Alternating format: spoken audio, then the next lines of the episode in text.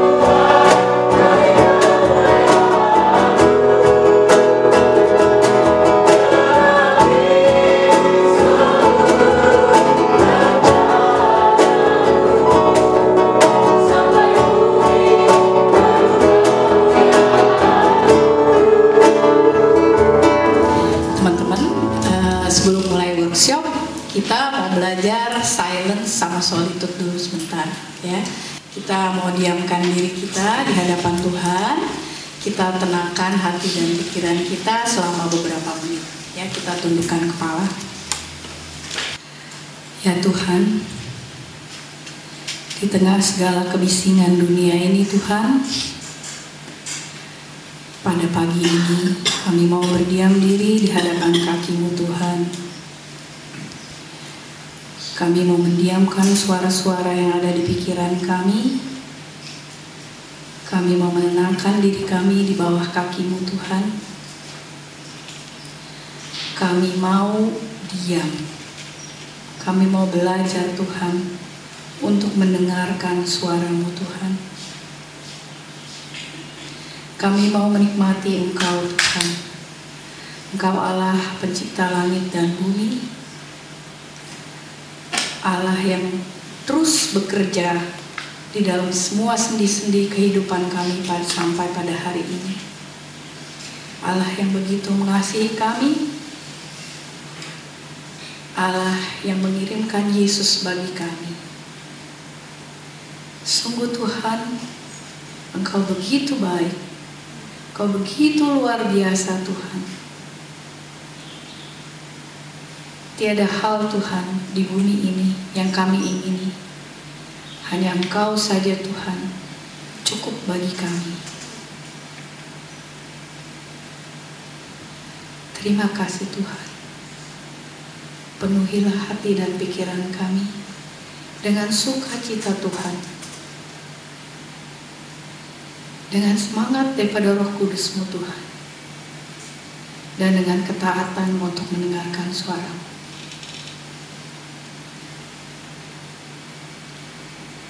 Terima kasih Tuhan. Terima kasih. Di dalam nama Tuhan Yesus kami berdoa dan mengucap syukur. Eh, adik-adik, sorry ya, saya ingat teman-teman mulu berasa bersama ini. Ya adik-adik, eh, tadi yang tadi coba saya lakukan, eh, ya mungkin terlalu sebentar ya. Tapi saya nggak tahu, eh, pernahkah kalian menikmati waktu sendiri bersama Tuhan gitu? Menikmati Tuhan aja, nggak nggak menuntut Tuhan, nggak ngadu sama Tuhan gitu, hanya menikmati Tuhan, enjoy eh, hadirat Tuhan gitu ya. eh, saya cuma mau bagikan itu tadi sih salah satu praktek untuk kita bisa reflektif dan bisa mencari kehendak Tuhan. Kan kayaknya mencari kehendak Tuhan secara kognitif you, you get it gitu. Tapi secara action gimana sih gitu kan? Abstrak gitu kan? Kayak gimana? Nah, eh, saya temukan eh, tadi cara yang tadi cukup cukup eh, menolong untuk membantu kita menjernihkan isi kepala kita ya. Dunia ini terlalu riuh, riuh rendah dan berisik gitu, sehingga sulit bagi kita untuk mendengarkan suara Tuhan gitu ya. Ya itu sih eh, silakan kalau mau dicoba lebih ini lagi bisa ya. Ada retreatnya kalau mau tuh. Tapi buat alumni sih sekarang masih buat siswa belum ada yang sama, sama mahasiswa ya. Karena alumni lebih pusing lagi ya isi kepalanya lebih banyak gitu. Oke. Hari ini mau ngapain sih gitu ya? Eh, ini judulnya workshop. Jadi sesuatu yang sangat praktikal kamu bisa lakukan. Nah, sekarang saya tanya dulu, bawa nggak PR-nya yang saya kasih? Ah, bagus. Bentar ya, kita kerjain bareng. Eh, saya mau cerita-cerita dulu sebentar ya. Iya, karena katanya nih salah satu kreativitas yang sangat dibutuhkan ya karena saya orang marketing ya branding itu adalah storytelling ya itu itu penting banget. Nah, jadi saya mau sedikit bercerita dulu. Nah, tadi kan udah jelas ya dari sesi yang pagi ya. Jadi it's no longer who am I ya, siapa gue. Gak lagi kan, udah pada tahu kan identitasnya siapa ya. Jadi semoga nggak lupa dan nggak ada krisis identitas lagi gitu ya. Aduh, gue siapa sih? Ya gue maunya apa sih gitu. Udah enggak ya. Jadi udah selesai. Masalah udah selesai. Jadi yang mau dibahas sekarang adalah lebih ke arah yang ini nih. What do I want to make of myself? Jadi apa nih yang gue mau bikin atas diri gue sendiri? Ya, eh, saya akan pakai bahasa lebih santai ya. Saya nggak khotbah kan soalnya. Jadi workshop lebih enak. Oke ya. Dan apa yang harus kamu lakukan? Ya, Nah, jadi kita bicara sebenarnya what is your particular calling secara spesifik pribadi kamu, kamu dipanggil oleh Tuhan buat ngapain di dunia ini. Ya, udah jelas yang tadi kan panggilan umum ya, jadi murid Tuhan, jadi rekan sekerja Tuhan dan sebagainya itu adalah umum. Tapi me, saya sendiri apa gitu ya. Nah, kalau orang dunia kalau kamu mungkin suka lihat iklan atau uh, lihat YouTube dan sebagainya dan sebagainya atau gaul sama teman-teman kamu yang lain, pasti yang penting kayaknya ini kalau buat kita anak-anak muda ini adalah apa? Identitas ya. Siapa gue yang sangat otentik gitu kan? Penting nih gue, gue yang otentik tuh yang kayak apa gitu kan? Uh, mungkin kalian gak sadar ya, tapi itu banyak sekali dimanfaatkan untuk menjual segala macam hal kepada kalian ya. Misalnya saya mau jual supaya gimana caranya supaya anak-anak ini pakai bajunya seperti apa atau apa. Oh jadi kan dibuat seakan-akan uh, itulah identitas kamu gitu ya. Tapi itu dunia. Kita gimana? Authentic self kita bagaimana ya? Jadi originalitas kita sebagai anak Tuhan dan gak cuma sebagai anak Tuhan ya. Saya bicara you yourself. Kamu dengan nama kamu itu unik.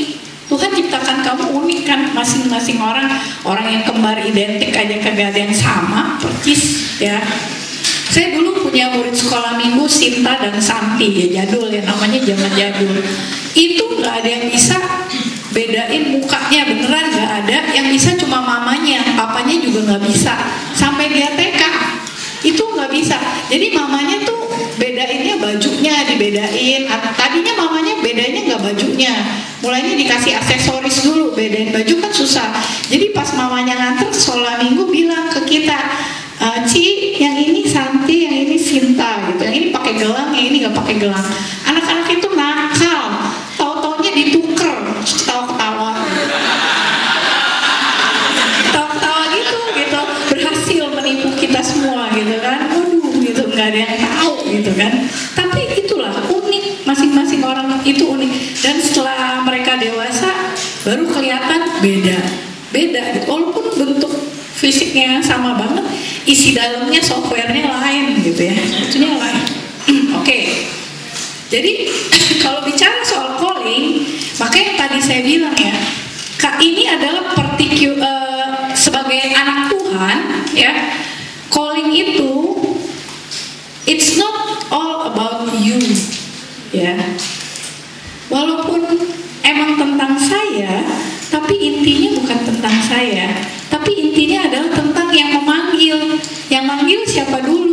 gitu kan?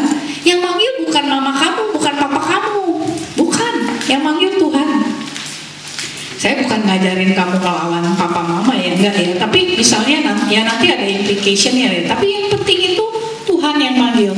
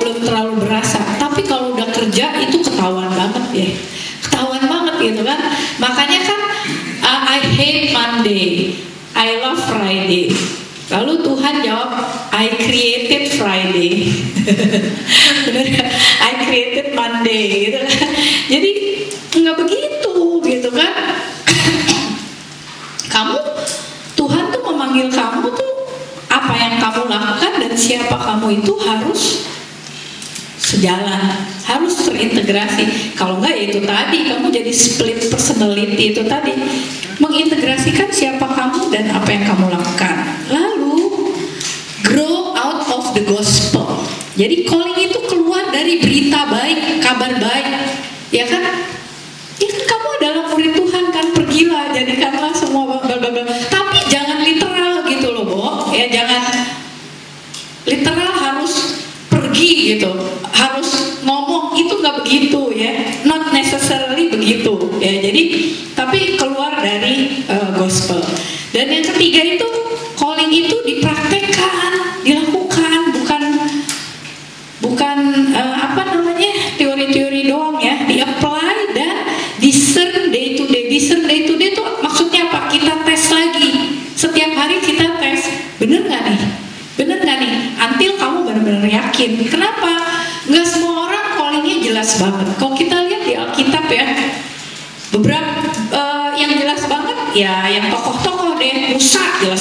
ya kan? Panggil Daud jelas banget. Yusuf jelas nggak? Yusuf nggak jelas. Pokoknya dia cuma tahu uh, Tuhan akan jadikan dia sesuatu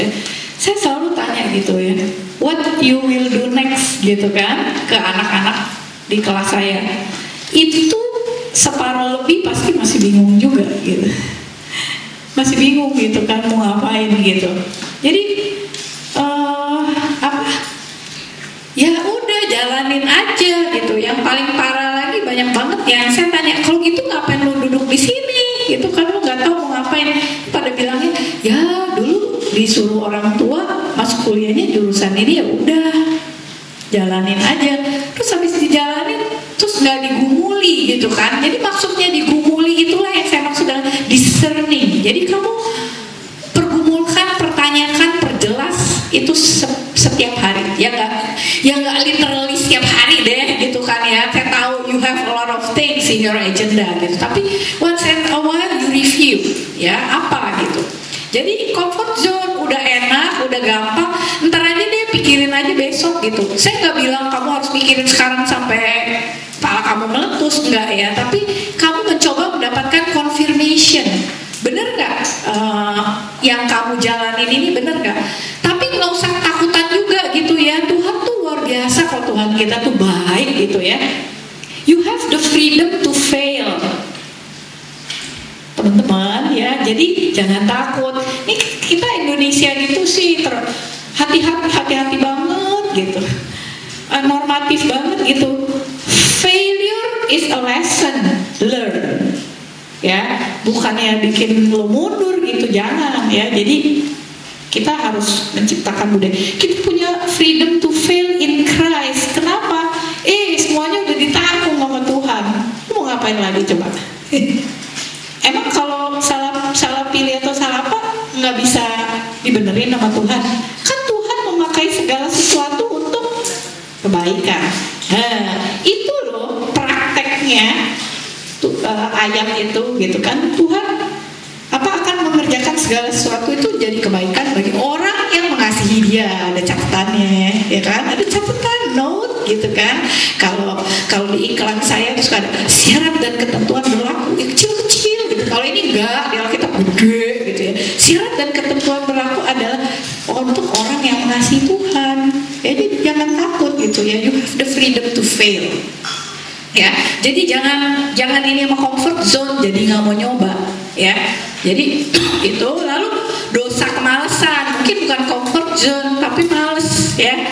Ini nih banyak nih. Saya harap sih nggak ada di sini ya. Tapi saya rasa Gen Z ya. Ekor-ekor milenial sama Gen Z tuh banyak yang gitu ya. Eh, cuek cuek bebek kalau istilahnya generasi saya saya nggak tahu generasi kamu istilahnya agak-agak apatis gitu sebodoh teing gitu kalau kata orang Sunda mah ya. Jadi ya udah eh, apa yang mau di luar mau ngapain mau apa ya udah ah udah begini aja gitu ya. Jangan sampai kejadian kayak di Taiwan sama di Jepang ya. Di Jepang itu banyak banget ada istilahnya apa kamu tau nggak? Yang saking takutnya kepada society dia murung diri di kamarnya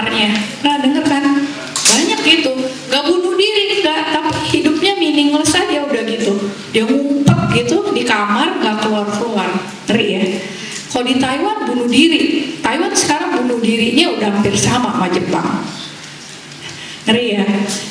Eh, karena itu merasa itu eh, ngapain sih hidup gitu? Nggak jelas mau ngapain? gitu. Jadi kayak eh, nggak ada artinya. Saya rasa sih adik-adik di sini nggak ada ya. Saya saya eh, beriman ya. Nggak ada yang gitu ya. Tapi ini masalah teman-teman mungkin nanti saudara atau siapa gitu ya. Atau frustasi dan bingung. Jadi berhenti mencari. Aduh bingung nggak jelas banget nih. Aduh mau jurusan apa? Mau ini apa? Pusing dah. Udah deh serah deh. Akhirnya gini terserah Tuhan deh gitu. Tapi be, ntar jangan nyalain Tuhan ya gitu. Serah Tuhan mau gimana gitu. Ya iya sih tapi kan Tuhan memberikan kamu akal budi dan pikiran gitu kan. Jadi kamu harus uh, tetap berusaha ya. Atau nih ada nih ada yang juga bilang sama saya Ci nggak pernah tuh kepikiran untuk mencari calling saya apa gitu. Yang yang kepikiran itu adalah mencari jurusan apa, bener nggak? Ya. I- Jurusan apa yang dicari? Padahal yang lebih fundamental itu calling dulu, baru jurusannya apa. Ya, kenapa? Ya. Jadi di sini bilang Tuhan itu luar biasa baik. Tempat di mana Tuhan eh, Tuhan memanggil kamu adalah tempat di mana your deep gladness, ya, sukacita kamu yang terdalam itu bertemu dengan kebutuhan dunia yang paling mendalam, ya. Itu itu adalah tempat di mana Tuhan memanggil kamu, gitu ya. Jadi hmm, balik lagi kan It's not all, all about you, about God. Tapi Tuhan juga baik. You are not kita punya freedom itu tadi, nggak nggak disiksa sama Tuhan gitu loh. Jadi lu harus lakukan hal yang nggak lu suka gitu, nggak juga kan, ya. Jadi tapi harus ada sesuatu gitu. Ketika kamu melakukan sesuatu, harus ada bigger picture-nya. Karena kalau nggak, kamu bakalan capek deh menghadapinya. Kamu bakalan kalah. Ada challenge sedikit, eh, kamu akan akan menyerah gitu ya nggak ada persisten sama grit ya Eh, tapi kalau itu deep gladness kamu di situ kamu tahu. Ini sebenarnya deep gladness sih bahasa rohani tanda kutip ya dari passion kan sebenarnya kan. Kalau kalau hmm, passion ya gitu. Tapi kalau kita sukacita yang mendalam lebih daripada passion ya. Sukacita kita yang paling mendalam tuh ada di mana? Makanya saya suruh bikin PR itu cuma kurang lama tapi nggak apa-apa ya ntar kita ini lagi ya nah jadi buat sebagian hampir semua dari kita udah pasti panggilannya adalah untuk bekerja. Bekerja ya bukan pekerjaan. Ngerti gak bekerja. Ya jadi udah pasti semua pasti harus bekerja. Nggak nggak mungkin eh, nggak ada yang bekerja. Tapi bekerja sebagai apa? Dan ngapain? Ibu rumah tangga bekerja nggak? Ya bekerja gitu ya jadi eh, udah pasti nih eh, di abad sekarang eh, kalau zaman dulu mungkin beda ya kalau zaman sekarang di abad ke-21 ini sudah pasti semuanya itu uh, kalingnya untuk bekerja. Jadi ini saya nggak tahu udah dibahas atau belum di sesi sebelumnya, teman saya cuma mau bilang ya. Jadi kayak tadi saya bilang dari doanya Franciscus Assisi itu, bagaimana kita bisa membuat a difference in this world? Saya nggak bilang mengubah dunia, saya bilang kalau kita di iklan lebih gila lagi. Kalau bos saya selalu bilang ketika kita mau bikin campaign atau apa kita harus berpikir bagaimana kita bisa mengubah dunia. Bayangin ya. Padahal itu bukan buat Tuhan loh kasarannya gitu ya. Tapi eh, kita belum apa-apa udah pesimis gitu kan nggak bisa mengubah apa-apa atau ini enggak ya saya turunin deh levelnya. Make a difference. Ya bagaimana kamu bisa membuat perbedaan? Ya ada perbedaan. Kenapa? Karena kalau kamu hanya kalau kamu bekerja kamu hanya ethical saja kamu hanya etis dan kamu berbuat benar yang lain juga bisa. Ya yang bukan anak Tuhan bisa jadi nggak ada bedanya. Ya yang ada be- harus ada bedanya ini adalah ini. Di mana dunia yang udah broken dunia yang udah hancur tadi kan karena dosa dunia udah hancur kan? Tuhan menciptakan segala sesuatu baik adanya kan? Kejadian kan? Halaman pertama ya kan? Baik. Tapi ada dosa jadinya broken. Habis broken apa? Ada redemption. Habis redemption apa? New earth uh, langit baru bumi baru wahyu. Ya kan? Terakhirnya ditutup di wahyu. Jadi kita sekarang ada di masa di mana antara redemption sama langit baru bumi baru kan? Ya kan? Kita bukan di masa sebelum Yesus kan? Yesusnya udah datang udah selesai redemptionnya. Jadi persoalannya adalah bagaimana redeem, redeemer itu redemption itu bisa dirasakan juga oleh dunia ini. Itulah yang memuliakan nama Tuhan? Ah, jadi dunia yang udah broken ini ya kalau di kerja itu yang broken banyak. Greed ya greed ini yang paling paling parah ya. Keserakahan. Saya suka kesel gitu ya kalau ngomong sama klien saya konglomerat konglomerat itu. Saya sampai bilang Pak you nggak gini juga anak cucu you tujuh turunan juga nggak bakalan lapar. Kenapa harus begini? Gitu. Itu kan tapi ya anyway gitu kan eh, nggak mudah mengubah sistem ya. Jadi broken greed corruption injustice lalu apa money and power abuse ya. Eh, uang menjadi segala-galanya kekuasaan menjadi segala-galanya itu di abuse tidak bilang money and power itu buruk power and money is neutral. How we use it determine the, the end result ya. Kamu abuse itu atau kamu memanfaatkan dia ya. Tapi itu karena kejatuhan ya. Lalu ada kalau di Indonesia nih ya. Uh kalau di luar negeri sih masalahnya adalah workaholic nih gitu kan kalau di Indonesia malah males. Beda gitu kan. Saya saya kalau pas pergi ke negara lain atau bahas gitu kan waduh ini orang pada mau kerjanya lembur sampai gini gini gini gini sampai ada yang di Jepang tuh di dulu ex company saya tuh ada yang bunuh diri gara-gara gara-gara kebanyakan lembur. Ya. Kalau di Indonesia bukan. Pada males ya. Aduh ya. Saya eh, apalagi sore ya. BUMN sama BT abis. Sekarang sih udah mulai reformasi tapi you, can you imagine gitu ya? Pagi jam 8 setengah 9 emang udah dateng. Supaya apa? Ngeklok dulu nggak telat. Kalau telat kan ntar dipotong atau enggak kondisi jelek. Apakah setelah sampai bekerja? Ya enggak kalau jadul baca koran. Sekarang buka medsos buka internet dulu atau enggak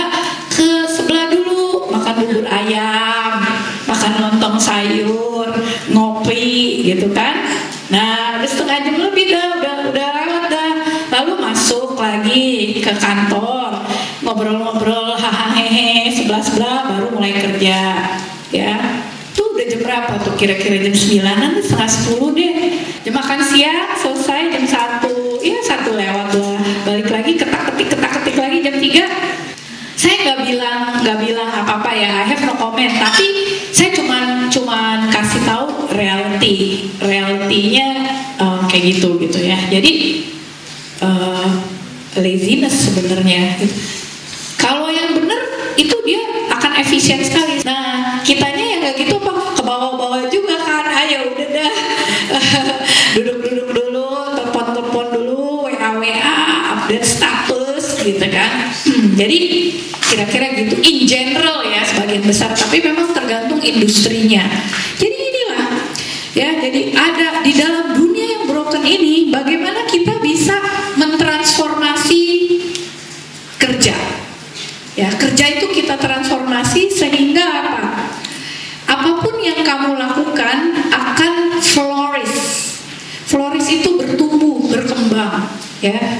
Menjadi berkat ya. Kalau bahasa Alkitabnya jadi berkat gitu ya. Tapi bahasa sehari-harinya saya rasa yang lebih pas itu flourish jadi kan eh, dalam saya lupa ayatnya kan di mana kamu di kotamu berada maka kota itu makmurkanlah kota itu gitu kira-kira kan ada yang di ayat Nah, itu maksudnya itu tuh flourish gitu. Jadi flourishing bring shalom ya.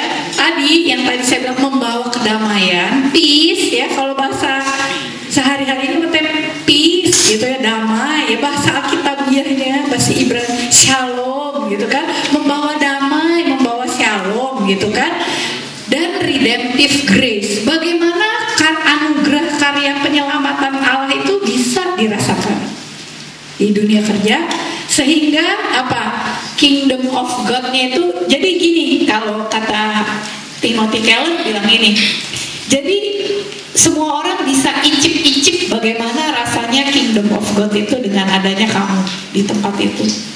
Itu ya. Jadi itulah memuliakan Allah tuh begitu. Jadi nggak cukup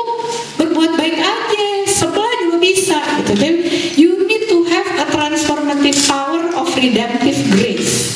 Ya. Kamu gunakan karena apa? Redemptive grace itu apa? Anugerah yang menyelamatkan itu kan transformasional nggak sih? Ya kan? Mengubah kamu.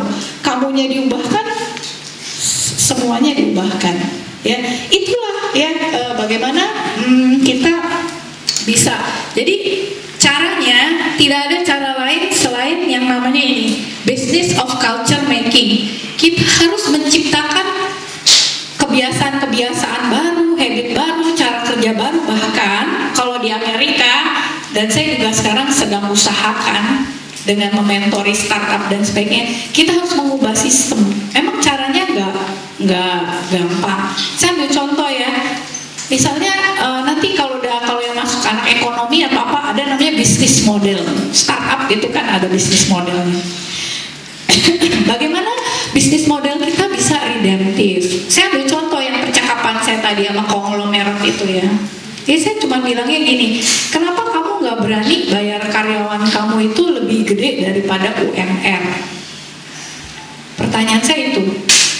Karena kalau kamu hanya lakukan sampai UMR, kamu hanya normatif, ya nggak? Sama orang lain juga sama. Redemptive grace-nya di mana? Redemptive grace itu apa sih? Kalau bahasa Jawanya ngewongke wong, mengorangkan orang, memanusiakan manusia. Bagaimana melalui apa yang kamu kerjakan itu imago Dei itu bisa terlaksana apa pun bidangnya. Mau bisnis kek mau jadi guru kek mau jadi apa kek gitu.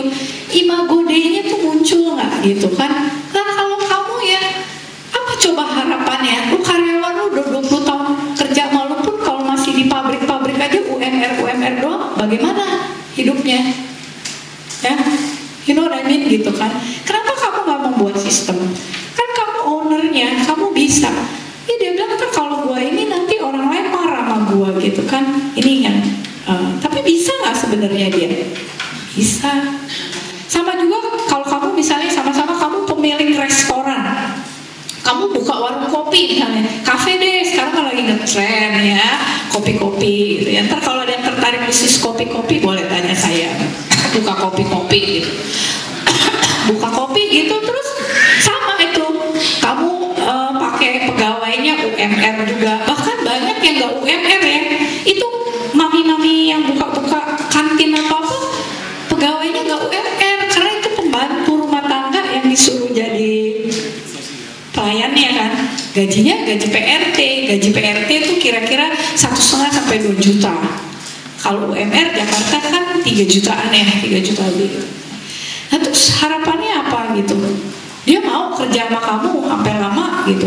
Terus nanti kalau dia kerjanya baik dan ini kamu memanusiakan dianya bagaimana? Gitu. Nggak pernah dipikirin. Nah kita lihat tetangga kita sebelah warung makan padang. Warung makan padang itu lebih Kristen sistemnya daripada kita. Kenapa? Saya kasih tahu. Sistem rumah mak- sistem bisnis rumah makan padang adalah 60-40 jadi 60 60% itu adalah bagian buat yang punya modal ya jadi profitnya ya. Pembagian jadi itu pembagian profit. Nggak ada gaji gajinya berapa nggak ada. Jadi karyawannya misalnya 10 orang atau berapa orang let's say dimulai dengan tiga orang. Jadi dimulai dengan tiga orang tiga orang itu akan mendapatkan 40% dari profitnya. Berapapun profitnya itu. Jadi tanggung bersama. Ya kalau nggak laku ya nggak ada gaji. Kalau laku makin naik omset gajinya makin gede nggak? Ah gitu loh. Ntar 40 persennya itu baru dibagi. Yang paling dari 40 persen itu berapa persennya buat tukang masak? Tukang masak yang paling susah kan? Nanti berapa persennya lagi buat yang paling rendah nih? Jadi kalau kamu ya kalau mau nyoba-nyoba ya Cari duit tambahan, kenal udah-udah apa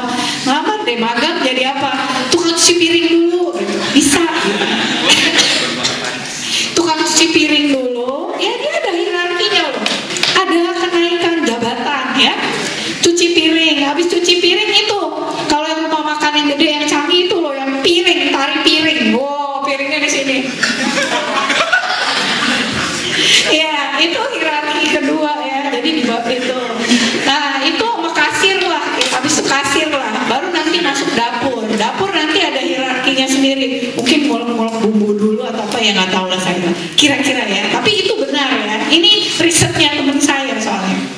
Riset S2 riset apa tesis. Jadi terus kalau usahanya itu makin berkembang apa yang dilakukan. Nah yang udah senior senior ini misalnya di cooknya itu, di cooknya nanti kan ada yang naik juga kan, ada yang udah jago juga kan dua orang. Buka cabang, makanya coba rumah makan Padang di jalan gitu dengan sistem kekerabatan. Jadi dia akan bawa sama berapa orang lagi sama yang baru-baru yang tukang-tukang cuci piringnya dari mana lagi gitu. Terus tukang cuci piringnya udah naik kan bisa pindah lagi ngerti gak? Ya. Jadi one day ada harapan kamu jadi pemilik nggak? Nah, memanusiakan manusia nggak? Ah, itu. Ya. Itu nih saya lagi bawel-bawelin ke para startup sama eh, soalnya ke konglomerat udah nggak mempan kayak udah jadi itu. Jadi kita harus melakukan sesuatu atau hal-hal sederhana dan simple ya. Jadi bagaimana personal experience kita dengan Tuhan, kita pengenalan kita akan Tuhan, faith kita, iman kita itu ya ada di segala square inch of life.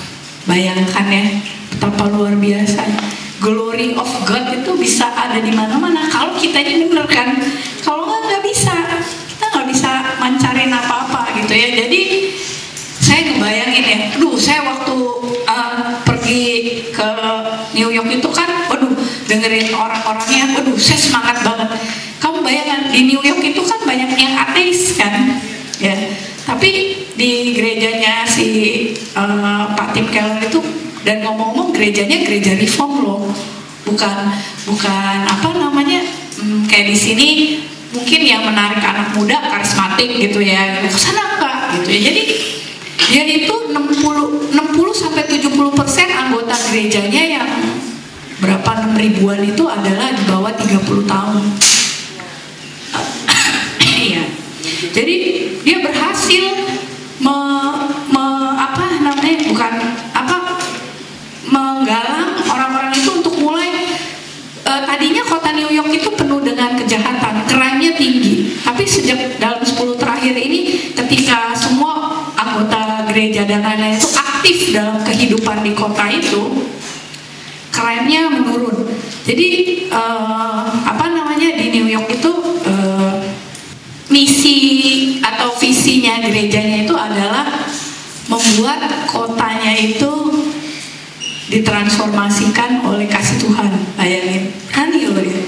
Jadi dia mulai dengan segala program-programnya itu gimana caranya anggota-anggota gerejanya itu memberikan perubahan ke semua aspek kehidupan di kotanya. Dan itu udah mulai nyata kelihatan. Panjang lah kalau saya mau ceritainnya tapi poinnya kira-kira gitu ya. Jadi bayangkan semua eh, bagian kehidupan kita itu kan katanya Tuhan maha tahu bener nggak? Tuhan maha kuasa. Kan berarti semua bidang kehidupan iya tidak ada satu square inch pun di dunia ini ada kejadian apa pun yang nggak ditahuin Tuhan kan? Dan Tuhan berdaulat atasnya kan? Nah gitu. Jadi jangan beda-bedain gitu ya. Jadi bayangin gitu. Semua bidang kehidupan ya nanti kamu mau pilih apa pun ya maka kamu di arts. Arts is all about imagination. Family is about nurturing. Government is about justice. Nah ini kalau ini uh, uh, ekonomi itu adalah tentang opportunity. Jadi bagaimana semua ini ya semua bidang dalam masyarakat itu ada glory of God-nya. Itu benar-benar uh, saya menjadi kerinduan saya juga gitu ya. Gimana kita semuanya itu bisa berpartisipasi di sini? Caranya gimana? Ya nggak mau nggak mau kamu mesti ngerti callingnya kamu itu tadi. Kalau nggak jelas kan kamu nggak tahu mesti melakukan apa ya kan kamu jalan aja kayak biasa kayak nggak ada. Saya ambil contoh deh yang paling gampang ya. Di sini nggak bakalan ada. Di New York itu gerejanya ya karena banyak uh, New York kan industrinya fashion finance sama film ya kan? Kurang walaupun film ada Hollywood tapi sekolah filmnya yang bagus tuh di New York. Nah jadi di sana kalau yang pekerja fashionnya itu kebanyakan kan dari luar kota. Nah gerejanya itu bikin apa tau nggak karena tahu pasti kalau orang dari luar kota bayangin kamu bayangin. Misalnya kamu anak Tuhan yang baik dari daerah terus datang ke kota besar ke New York gitu. Orang Amerika aja kalau dari daerahnya ke New York tergagap-gagap gitu loh. Apalagi kita gitu kan misalnya. Dia juga tergagap-gagap sama. Gereja tahu itu akhirnya apa? Dia bikin uh, cari jemaatnya yang punya yang bersedia untuk jadi kayak board, board, boarding boarding room ah jadi you have a safe environment kan gitu. Ditaruh di buletin gerejanya di itu pengumuman gitu. Saya cari roommate atau eh, ini ada ini apa? Itu untuk mendukung industri itu. Terus teman-teman yang di Wall Street mereka bikin sekarang lagi bergumul untuk bikin produk-produk keuangan yang tidak jahat. Kemarin kan dunia jatuh gara-gara itu kan. Produk keuangannya sangat jahat. Jadi bagaimana sekarang caranya ya? Caranya gimana? Nah balik lagi yang kayak tadi saya bilang ya, kamu nggak akan tahu kalau kamu nggak punya meaningful relationship dengan Tuhan. Udah nggak ada deh. Caranya nggak ada. Karena kalau nggak semuanya itu tadi ambitionnya nggak bakalan godly. Ya, satu, dua, bagaimana bisa mempunyai relationship yang baik dengan Tuhan dengan spiritual disiplin. Itu tadi kayak tadi saya bilang, saat teduh aja nggak cukup. You have to have a reflective time. Atau hanya seperti yang tadi saya bilang, kamu enjoy God aja gitu. Itu juga kamu harus. Jadi nggak cuma kognitif kamu ya.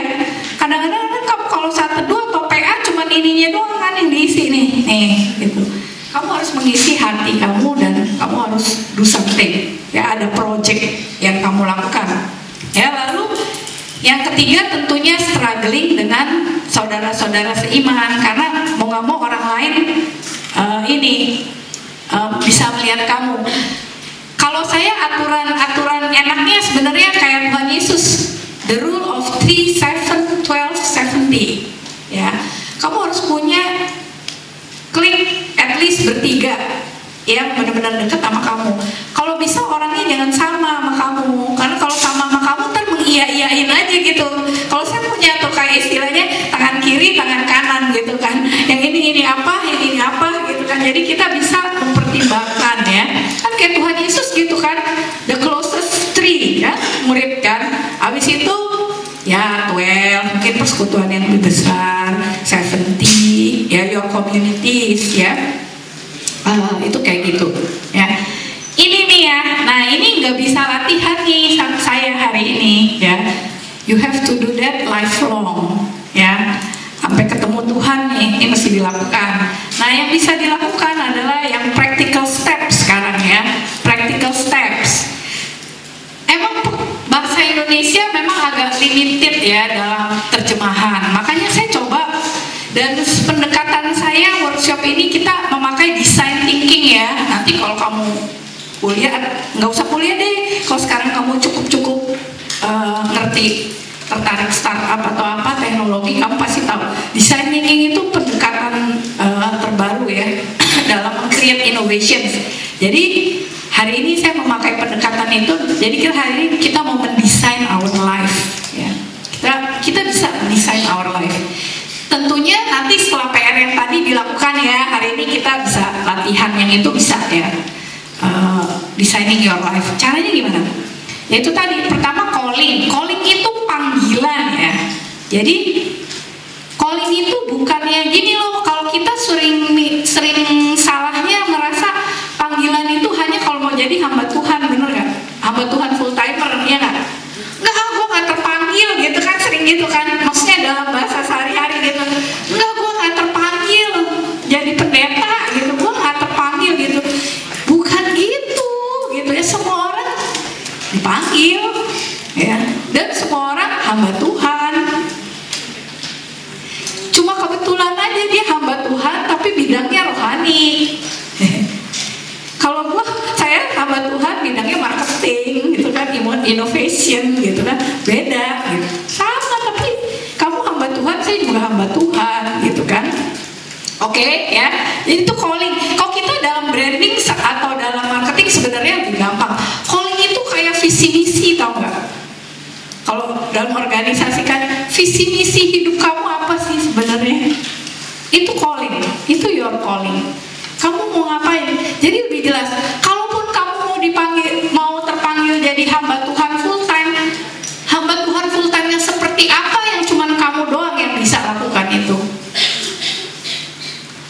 Ya, jadi brokenness seperti apa di dalam gereja, di dalam organisasi kekristenan yang mau kamu beresin. Nah, itu loh. Jadi calling, itu calling. Tuhan inginkan itu apa? Nah, dari calling baru diturunin ke vocation. Vocation itu profesi. Profesinya? Lalu baru terakhir dari profesi ini kita baru memilih jobnya, pekerjaannya, job descriptionnya, job title-nya apa, gitu loh. Kalau kita kan sekarang kan kamu milih jurusan dengan mindsetnya langsung ini kan, ya, langsung ini, langsung ke sini kan, jurusan ini nanti kerjanya jadi ini, jadi ini, itu agak keliru, ya. Karena nanti jadinya balik lagi itu tadi, di mana Tuhannya? Tuhannya di mana? Ya kan? Terus paling pusing juga saya kalau udah ngadepin ini kan alumni-alumni gitu. Kak, eh, atau ada yang manggil saya Kak, ada yang manggil saya Ci ya, bebas dan terserah. Yang Ci, Ci, nih yang bos nih udah gak tahan gini, jadi pindah kerja apa enggak ya? Gitu. Digumulkan ya, pindah kerja apa enggak ya? Buat saya tuh sebenarnya agak-agak salah gitu ya. Kenapa? Karena apa? Pasti nggak jelas callingnya apa. Calling itu kalau visi sama misi itu kalau kita lagi saya lagi bikin workshop gitu untuk klien itu like a guiding star your northern light tau kan kalau nonton film-film tuh film apa tuh kemarin ya yang uh, yang film-film zaman kuno itu kalau nyasar atau pep atau gimana lihat aja ke langit gitu kan. Itu bintangnya ada di mana terus rumah kamu arah sebelah mananya bintang itu bener nggak? So you know gitu. Jadi yang menjadi guiding lightnya kamu decision makingnya itu apa? Calling. Yang ini nih bisa berubah. Profesi sama job bisa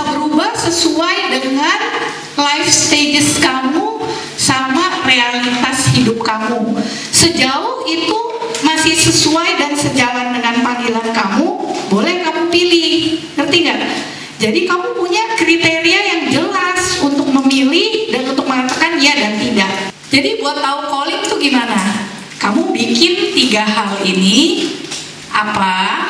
Lalu kamu masukkan combine these three things into this. Ya, saya ambil contoh. Ini ada satu satu anak muda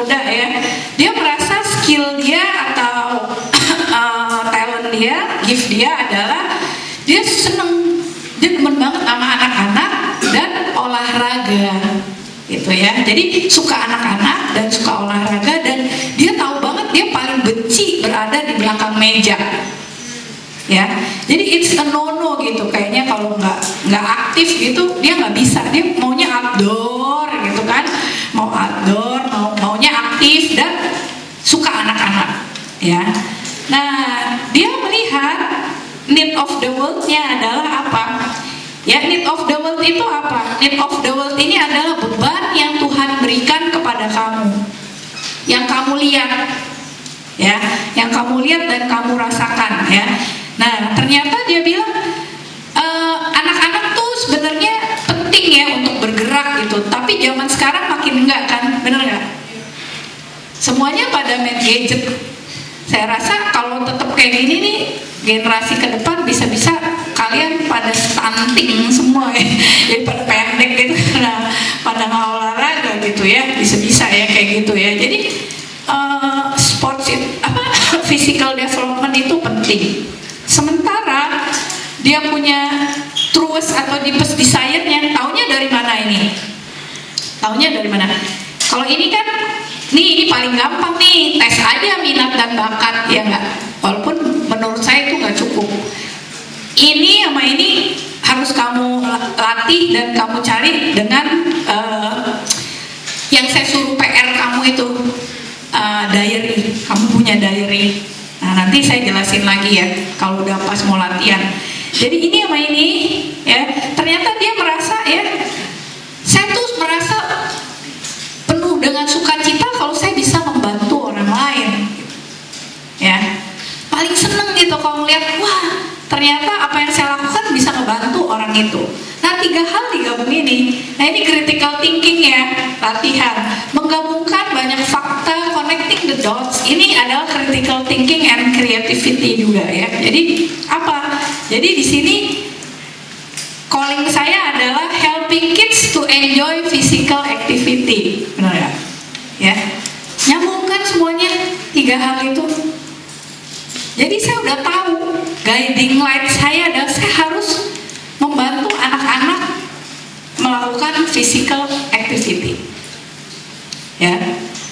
Enjoy, bukan hanya membantu, enjoy. Biasa kan kadang-kadang physical activity kayak paksaan ya buat buat anak-anak tertentu ya. Jadi dia mau membuat anak-anak itu enjoy. Nah kalau enjoy membantu anak-anak kan untuk melakukan kegiatannya, kira-kira gitu. Nah dari sini apa vocationnya, profesi apa yang bisa dilakukan? Banyak kan pilihannya, ya enggak? Pilihannya banyak. Misalnya apa? Bisa jadi guru, bisa jadi coach, coach tim olahraga, bener nggak? Ya coaching, coaching itu jenis pekerjaannya. Bisa juga training, atau bisa juga siapa bilang nggak bisa jadi entrepreneur. Nah itu pilihan-pilihan profesinya. Job desknya ini guru PI, pelatih bola, gym PT, pelatih pramuka. Kalau mau jadi entrepreneur, kamu bisa buka outbound untuk kids. Nah, ya, jadi be creative. This you can create. Kalau kamu tahu ininya, kita bisa create ini, design your life. Nah nanti kita latihan ya, habis ini, habis saya nerangin. Ya, ini bisa berubah-ubah nggak? Bisa. Mau ganti-ganti bisa nggak? Bisa. Misalnya ke- kebetulan ini cowok ya, kebetulan ini cowok. Tapi misalnya cewek, cewek let's say, oke setelah dia married, terus punya anak nggak bisa lakukan ini, benar nggak? Nggak bisa. Let's say saya jadi guru jadi guru lagi karena saya harus ngurusin anak. Tapi saya masih bisa temukan pekerjaan nggak yang yang memenuhi calling saya bisa kerjaan utama saya saat ini saya tetap harus jadi ibu yang merawat anak-anak saya tapi weekend atau summer vacation atau apa saya bisa bantu outbound anak-anak saya bisa bantu retreat atau camp anak sekolah minggu bener nggak ya pilihan ini dari mana? Dari sini. You have to live according to this gitu. Nah mungkin anak-anak saya udah gede nanti saya cari lagi. Atau kalau kamu tetap cowok ya oh mungkin pengennya sih jadi punya outbound jadi entrepreneur pengennya. Tapi sekarang BU butuh uang ya kan? Oh butuh uang apa? Oh mungkin aku jadi ini dulu deh di apa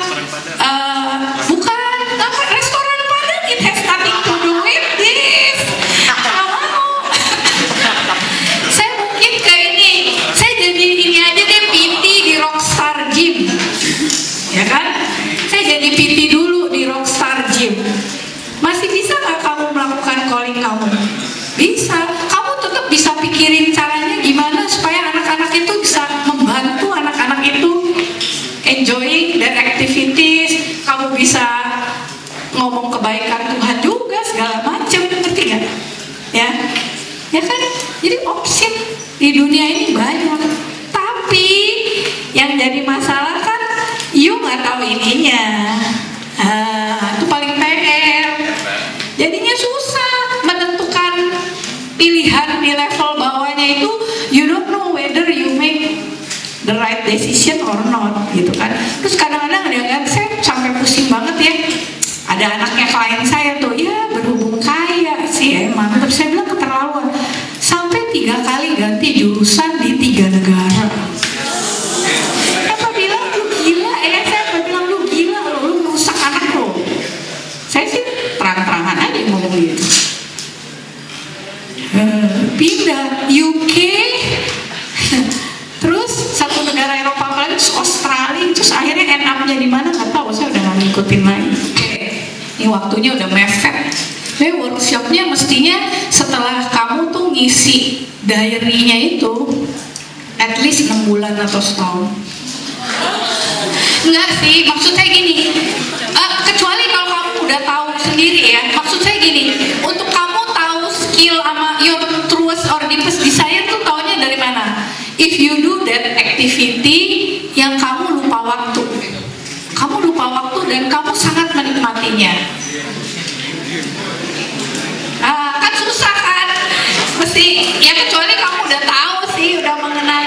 sendiri nggak apa-apa. Gitu ya kalau kamu bilang aduh gue passion nih tentang ini tapi kalau ngerjainnya bentar-bentar lihat jam gitu bentar-bentar lihat jam wah itu mah enggak deh ya itu semu ya latihan ya nah dari yang tadi PR-nya itu ya yang berapapun yang kamu ada silakan dikeluarin saya ada kasih yang begini ya jadi yang paling gampang dulu cobalah kamu isi your skill set atau ability-nya sama your truest or deepest desire-nya. Silakan. Kalau udah ada yang tahu bebannya yang dikasih Tuhan, boleh juga udah ditulis. Dicoba dulu. Saya kasih waktu 15 menit saja. Cara ngisinya gimana?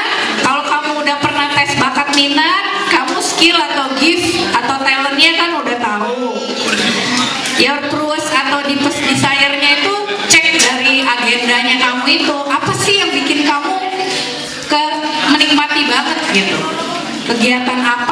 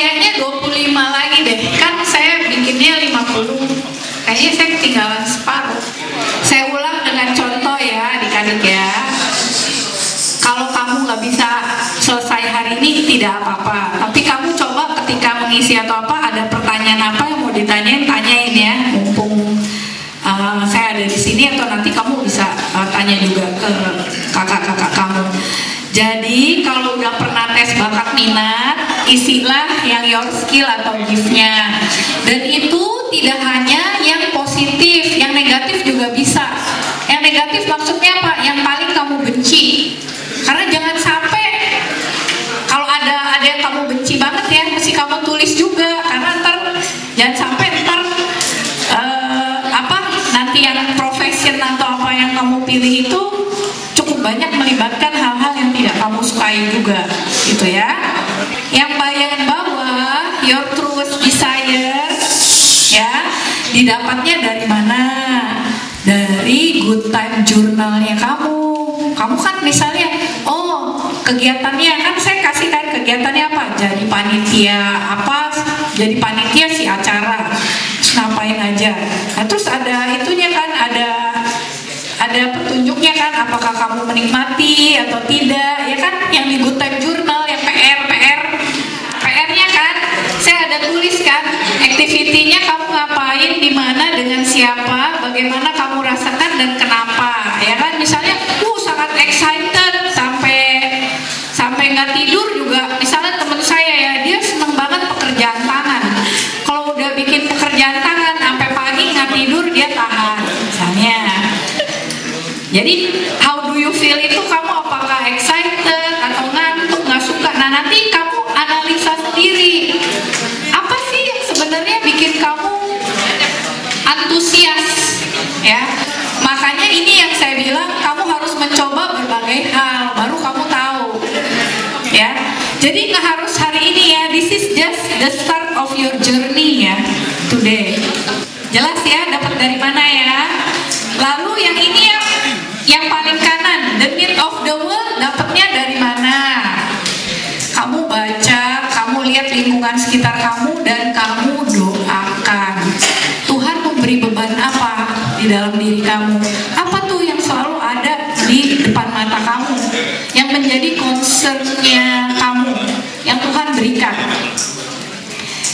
kasih contoh lagi ini kasus saya ya. Jadi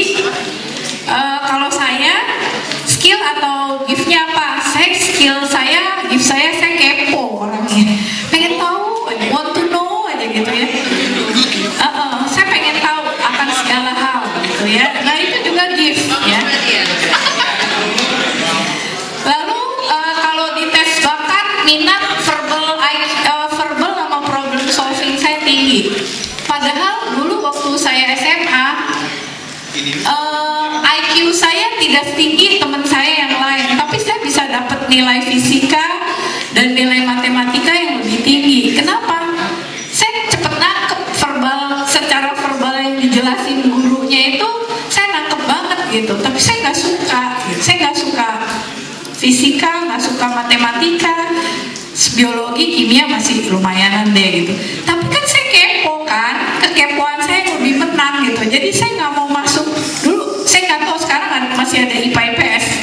Ah iya, saya nggak mau masuk IPA walaupun nilai itu apa bisa di IPA. Empat bulan tiap hari guru guru matematika mau fisika saya bisa loh kamu masih bisa pindah masih bisa pindah. Enggak ah nggak mau. Saya nggak kebayang saya kebayang gila enter di lab gitu kan. Aduh SMA gitu pengen asik-asik tapi kok apa eh, lab melulu males kan nggak mau gitu kan. Saya kepo lebih baik ketemu teman ngobrol. Ya kira-kira gitu ya. Hmm.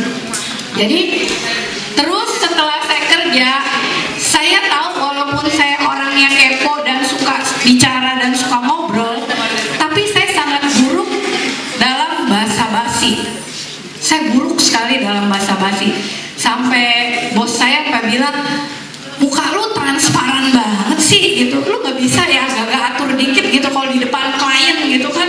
Oke lu tuh kelihatan banget gitu kalau udah nggak suka ya muka saya udah langsung kelihatan gitu kan. Padahal kan kita kalau di depan klien kan harus menata-nata muka lah gitu kan. Jangan sampai kliennya tersinggung gitu. Saya nggak bisa gitu. Sampai salah satu klien saya ketika saya udah kerja sendiri. Saya sekarang kan kerja punya company sendiri ya. Sampai bilang gini mas saya bu saya suka kerja sama you. You jujur. Wah itu kelebihan saya. Walaupun ini kelemahan saya Saya nggak suka basa-basi. Tapi klien saya bisa lihat You jujur bu. Kalau jelek jelek. Kalau bagus bagus. Kalau nggak bener nggak bener. Kalau bener bener gitu. Dan itu semuanya kelihatan di muka saya. Saya sampai setua ini Sulit untuk menata muka saya. Jadi klien saya semua udah tahu. Kalau lagi apa-apa semua pasti ngek lihat muka saya kan. Gimana bu? Gitu. Hmm, gimana ya? Gitu. Itu udah kelihatan gitu ya. Itu saya. Nah apa yang need of the world? Apa yang selalu Tuhan berikan kepada saya? Saya tuh nggak tahan melihat ketidakadilan ekonomi dan kemiskinan saya tuh selalu merasa ini gimana sih? Ini nggak adil banget sih. Ini dari dulu dari dari SMP dari SMA saya sadari itu sampai hari ini gitu ya. Ini kenapa sih kayak gini? Eh, kan bisa lebih baik gitu gitu. Pokoknya kalau ada ketidakadilan kayaknya saya mau melawan gitu. Nggak tahan.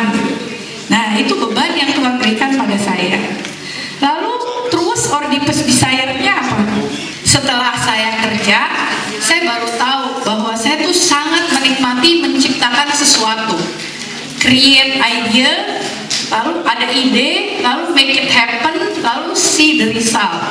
Contohnya apa? Misalnya saya menciptakan sekarang ya saya menciptakan produk-produk baru untuk klien. Lalu nanti produknya dibikin dan akhirnya dipasarkan. Kalau dipasarkan kalau laku kliennya maju itu pegawai semua kan bisa pakai benar kan? Ya gitu. Jadi kira-kira gitu. Nah jadi saya merasa calling saya ya adalah bagaimana saya bisa mempengaruhi orang untuk menciptakan lapangan pekerjaan ya. Bukan saya yang menciptakan lapangan pekerjaan karena kayak tadi saya bilang saya orangnya gak bisa basa-basi dan gak tahan gitu. Saya lebih suka meng-create creatives-nya bukan yang managing uh, managing pabrik managing company itu saya nggak nggak nggak nggak suka. Padahal kan kalau begitu bisa juga apa menciptakan pekerjaan kan? Jadi saya nggak saya tidak langsung menciptakan kesempatan kerja tapi mempengaruhi orang untuk menciptakan lapangan pekerjaan makanya kan kamu tahu kan dari tadi pagi saya ngomporin kamu kan Indonesia Indonesia perlu banyak entrepreneur, ya kan? Saya sangat berharap ada dari kamu yang mau buka startup atau apa, ya. Nanti saya mentoring, tenang aja ya. Jadi ini, saya merasa ini ya, saya punya calling, calling saya itu. Lalu profesi apa yang bisa saya lakukan? Saya bisa ngajar, bisa jadi coaching, bisa training, bisa jadi entrepreneur, saya bisa jadi konsultan ya. Itu udah saya cobain semua. Saya cobain semua ya. Nah ini jobnya, pekerjaan, job title-nya, ini semua udah saya cobain semua juga gitu ya. Jadi arahannya yang mana? Yang mana yang paling eh, memenuhi ini? Ketika saya eh, terima hal lain di luar pekerjaan ya, saya juga sama ini. Misalnya ada yang ngajakin saya pelayanan apa, pelayanan apa, saya lihat pelayanan itu membawa saya kepada calling saya ini apa enggak. Kalau enggak saya enggak. Saya tidak terima gitu. Karena kan saya merasa inilah cara yang paling maksimal memanfaatkan gift yang Tuhan berikan pada saya gitu. Ya, gitu ya adik-adik ya. Nah dari situ saya mendesain hidup saya. Kan ini udah selesai nih, semua udah saya cobain. Kalian nih anak-anak Gen Z ya, jadi jangan takut. You can create your own job zaman sekarang. Job yang zaman dulu nggak ada, sekarang ada. Sekarang nih saya aja di usia saya sekarang ini, I can still design my life gitu. Saya masih bisa meng-create my own job nih mesti ngapain, mau ngapain ya. Saya punya tiga alternatif ya. Bisa design your life pakai yang ini, halaman ini. Ya. 0, 1, 2, 3, 4 itu adalah time frame. Kan ini kan nih sekarang kamu bisa nih. yang sederhana deh kalau callingnya belum jelas. Ini 4 tahun kira-kira kuliah kan? Ya. 4 tahun kuliah harus selesai kan sekarang. Nih, atau kamu mau di tahun ketiga lulus kuliah, sok aja nggak apa-apa. Your planning di sini. Jadi di tahun 0 kamu mau ngapain, tahun berikutnya ngapain, tahun berikutnya kamu mau lakukan apa untuk mencapai tujuannya di sini, title-nya yang di sini. Decide your life-nya kamu mau jadi apanya itu di sini, ya. Dan ini bisa lebih dari satu. Saya aja punya tiga alternatif, ya. Kalau saya workshop beneran, ini ini ini workshop beneran ya. Kalau kamu bikin new produk atau nih apa nih, ini ini ini skill ini uh, bisa ya bisa kamu pakai ya. Jadi oh, mau bikin apps gitu, mau bikin apa gitu. Tapi di luar konteks. Tapi saya cuma mau bilang ya, ini title-nya apa? Ya kamu bisa bikin alternatif. Kalau yang yang sorry yang agak duniawi, title-nya misalnya gini. Alternatif pertama adalah What if money is not an issue at all? Jadi you can have an ideal things. Ya. Yang kedua, alternatif kedua mungkin uh, yang paling kamu sukai. Ya, nanti yang alternatif ketiga mungkin yang lebih realistis atau apa ya bisa macam-macam. Tapi kalau saya sih uh, saya coba aja kira-kira alternatifnya apa ya di saat saya yang sekarang loh. Ini kan semuanya udah nih, udah bikin nih. Jadi sekarang saya mau ngapain lagi dong ke depan gitu kan. Jadi dalam setiap stages hidup kamu kamu bisa evaluasi sama look back balik lagi saya tetap evaluasi saya udah maksimal belum memenuhi calling saya. Gimana supaya lebih maksimal lagi? Gitu ya. Nih misalnya pilihan pertama yang paling gampang. Saya katakan the easiest. The easiest apa? End resultnya ini. Jadi academician atau intelektual aja deh. Gitu kan? End resultnya bisa ada academic position atau di lembaga apa atau apa. Ya gitu deh. Gitu kan? Enak kan? Paling gampang. Kenapa gampang buat saya. Pengalaman saya udah banyak. Dari posisi saya sekarang saat ini ke sini nggak terlalu susah ya. Mungkin saya harus uh, hanya perlu belajar bikin artikel belajar bikin white paper gitu kan. Lebih ntar kirim-kirim ke mana atau apa gitu kan misalnya. Lalu nanti mungkin right aku udah banyak banget yang maksa saya bikin buku ya. Tapi saya belum belum ada waktu ya nah itu mungkin kuliah lagi S3 atau research atau apa. Pokoknya gitu deh ya. Ntar uh, ini bisa kan nanti kan jadinya kan memenuhi tadi yang tadi saya bilang. Mempengaruhi orang lain untuk membuka lapangan pekerjaan kan. Saya bisa ngajarin banyak orang gitu kan ya. Tapi di sini ya resources cukup. Mau kuliah lagi bisa nggak saya? Bisa. Duitnya ada? Ada. Ya resources cukup. I like it ternyata enggak I'm cold I don't like it. Kenapa? Hmm, kayaknya kalau jadi academician itu terlalu mengungkung buat my free spirit gitu. Saya tuh orangnya nggak suka diikat gitu kan. Dan cepet bosen gitu kan. Saya mendingan kliennya banyak gitu kan. Jadi masalah banyak apa apa gitu kan. Ini hari ini apa hari ini. Ya saya dulu pernah dapat klien ya. Jam 10 meeting obat batuk jam 11 meeting rokok jam 1 meeting susu jam 5 meeting produk kecantikan. Kayak gitu ya. Jadi oh, nggak kayaknya nggak. I don't like it. Ini ya. Confidence? Full bisa nggak ini. Bisa kayaknya bisa. Nggak terlalu susah gitu kan dari posisi saya sekarang. Coherence dengan eh, apa calling saya? Lumayan. Tapi buat saya ini adalah the easiest choice. Ini saya nggak akan pilih ini alternatif kedua yang paling nyaman buat saya apa? Eh, leisure pensioner ya siapa sih yang nggak mau kan pensiun dan bersantai-santai ya kan? Untuk pensiun dan bersantai-santai apa yang dibutuhkan? Punya rumah punya apartemen yang disewain bener nggak? Kan enak duduk-duduk ya kan? Tinggal dapet duitnya. Nah terus apa lagi? Punya kebun ya kan? Oh ini impian deh impian banyak-banyak mungkin termasuk orang tua kamu. Nah terus ngajar for free ya kan? Kita bisa ngajar for free sama pelayanan bener nggak? Uh leisure banget gitu ya. Nah as of hari ini rumah saya udah punya. Berarti kan harus nyari nih yang lain nih yang belum ada kan? Mungkin kuliah lagi atau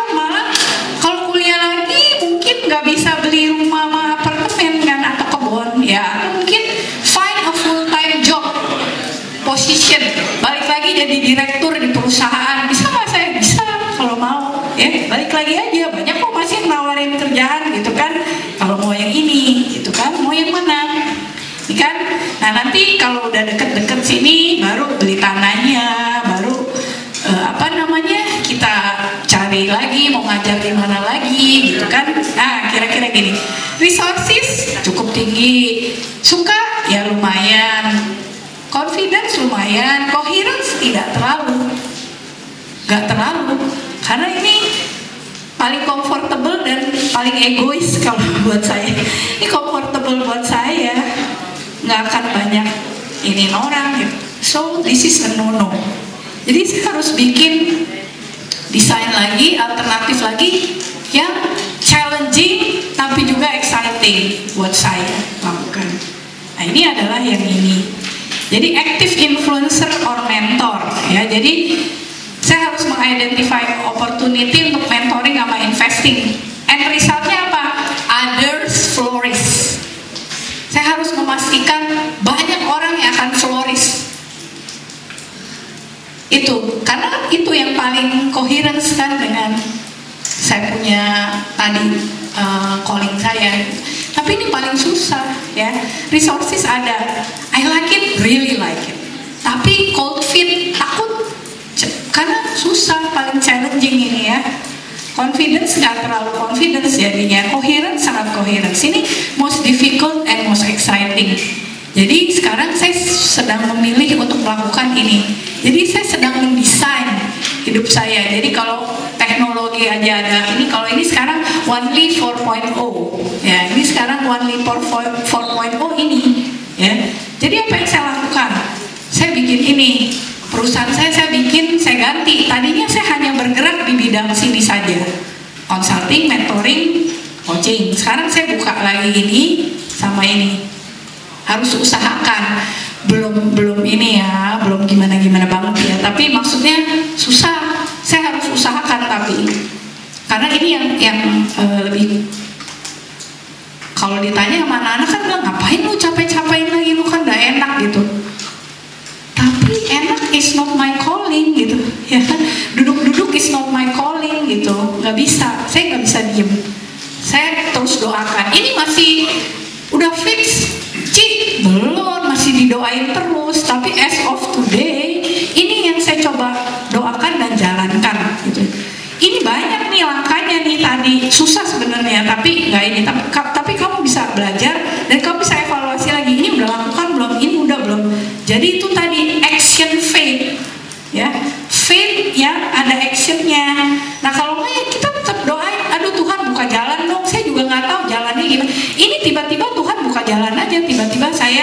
jadi konsultannya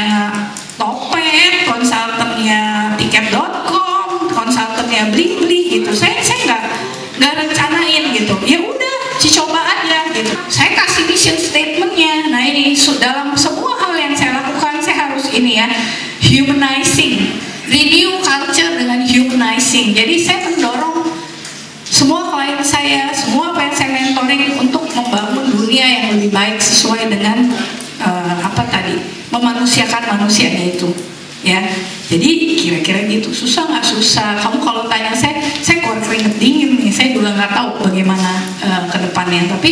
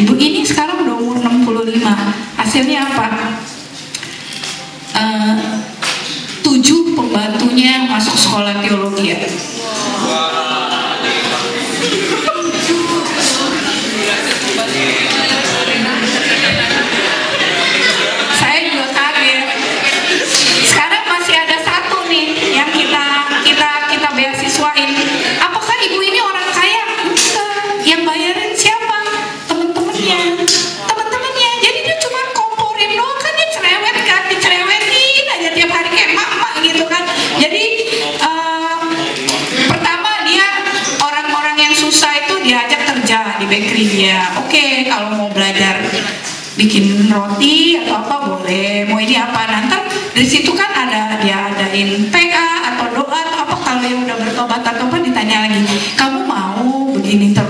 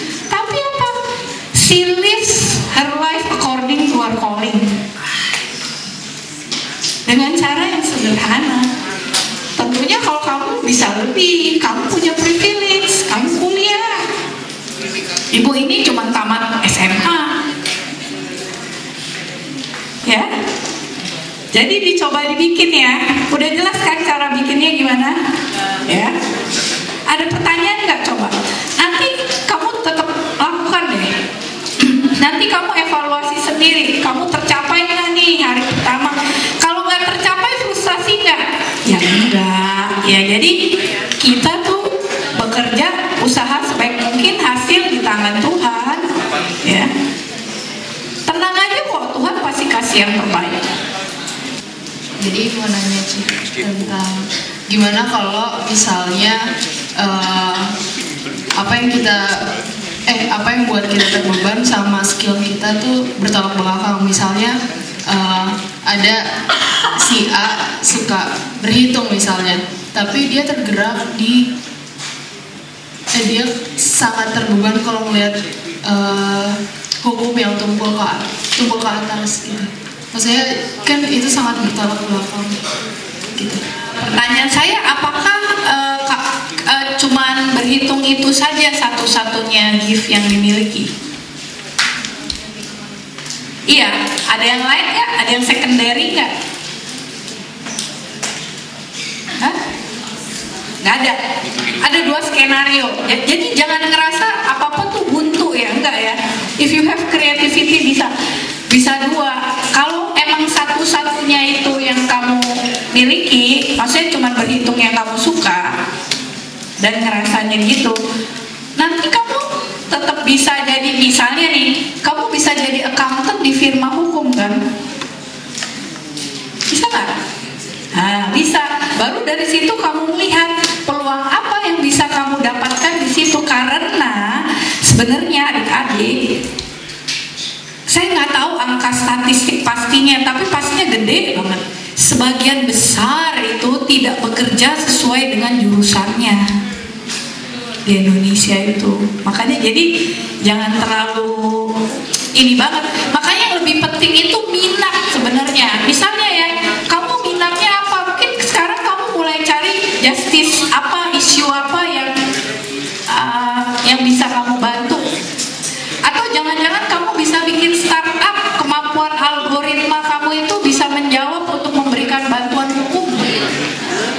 Misalnya banyak gitu. Jadi jangan jangan cepet gitu loh pikirannya ya. Jadi tapi doakan gitu dan dan cari peluangnya bagaimana mengcombine hal tersebut. Kalau memang kamu yakin itu ya, Tuhan pasti buka jalan. Ya itu kalau berbeda banget ya. Kalau ada secondary-nya mungkin sama sebenarnya gini, kamu belajar itu bukan cari nilai ya. Belajar itu bukan cari nilai, cari ilmu. Makanya kamu kalau tanya saya, saya sebenarnya saya nggak suka kuliah, tapi saya suka belajar.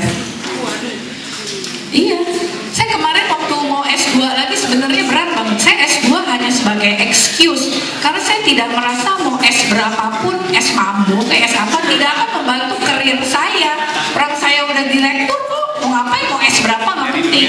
Lain kalau kamu pegawai negeri, pegawai negeri emang iya nggak bisa naik eselon kalau nggak SS-an gitu kan? Tapi kan lain-lainnya tapi in reality it doesn't really add something. Kalau kamu belajarnya itu buat dapet ijazah dan dapet nilai. Tapi ilmunya ilmunya kan bisa kamu pelajari. Bisa pakai kuliah bisa juga enggak jadi misalnya kayak gitu ya secondary-nya misalnya kamu tetap bisa baca soal-soal hukum walaupun misalnya kamu nanti kuliahnya di MIPA atau kuliahnya di komputer yang terkait dengan matematika dan hitungan.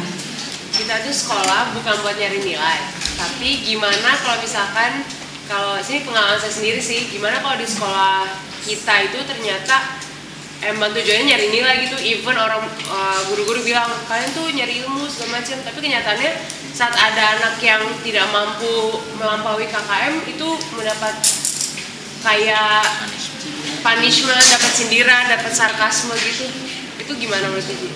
Kalau buat saya, kalau kamu belajar buat cari ilmunya, otomatis nilainya dapat kok. You get the essence of what you learn gitu loh. Jadinya nggak hilang begitu saja. Misalnya kayak critical thinking, analytical thinking. Nih kalau ininya kamu kosong, kok kamu cuma belajar ngafalin doang, terus uh, SKS, sistem kebut semalam, ya kan? Sistem kebut semalam kan, kalau mau ujian doang itu diiniin gitu, abis itu lupa. Kamu mau analisa pakai apa? Nggak ada di sini, nggak ada bahan bakunya kan? Analytical thinking itu kan menggabungkan berbagai hal. Ini begini, ini gini, ini gini, gini, gini, gini, jadinya apa? Kan gitu kan? Ini nggak ada isi otak kamu kosong. Saya nggak tahu nih, saya belum pernah ngetes.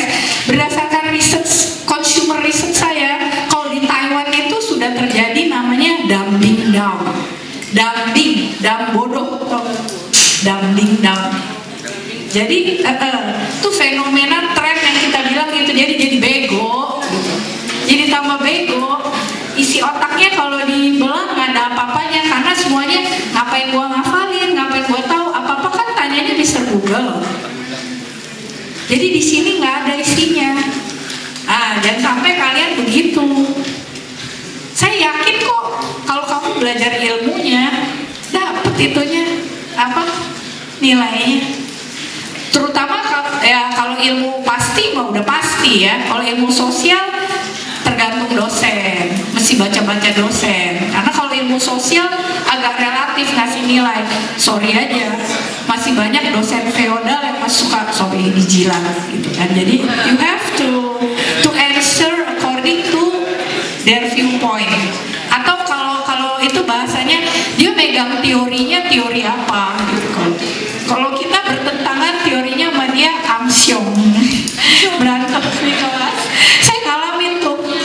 satu ya profesor di UI S2 saya pokoknya sering marah miri gitu di TV eh kalau beda sama dia I'm sure aja nggak lulus aja. Atau nggak C.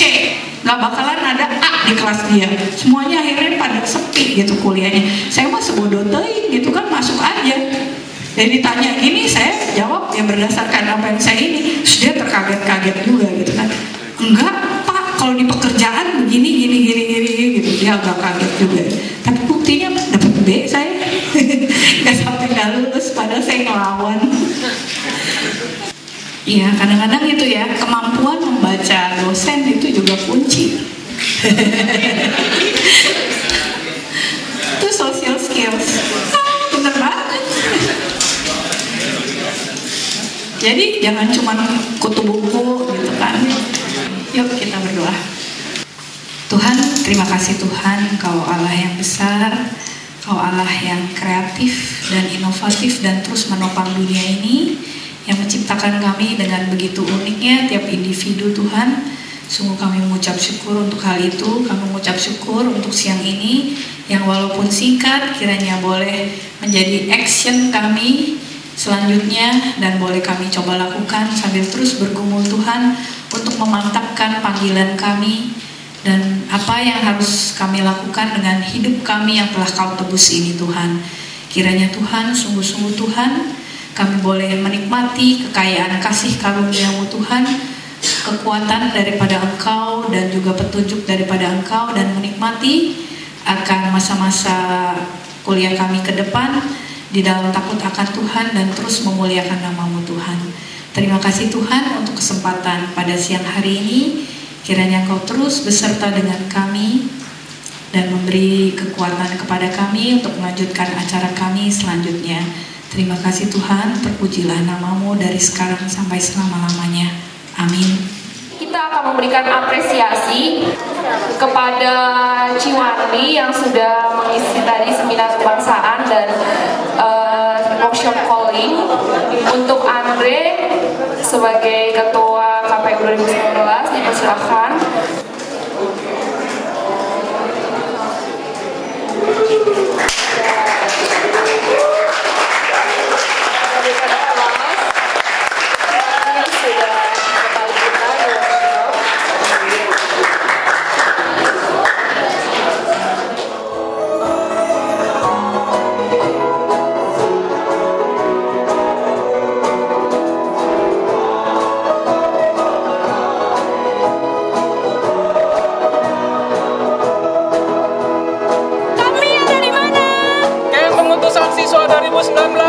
Camp pengutusan siswa 2019. Siap!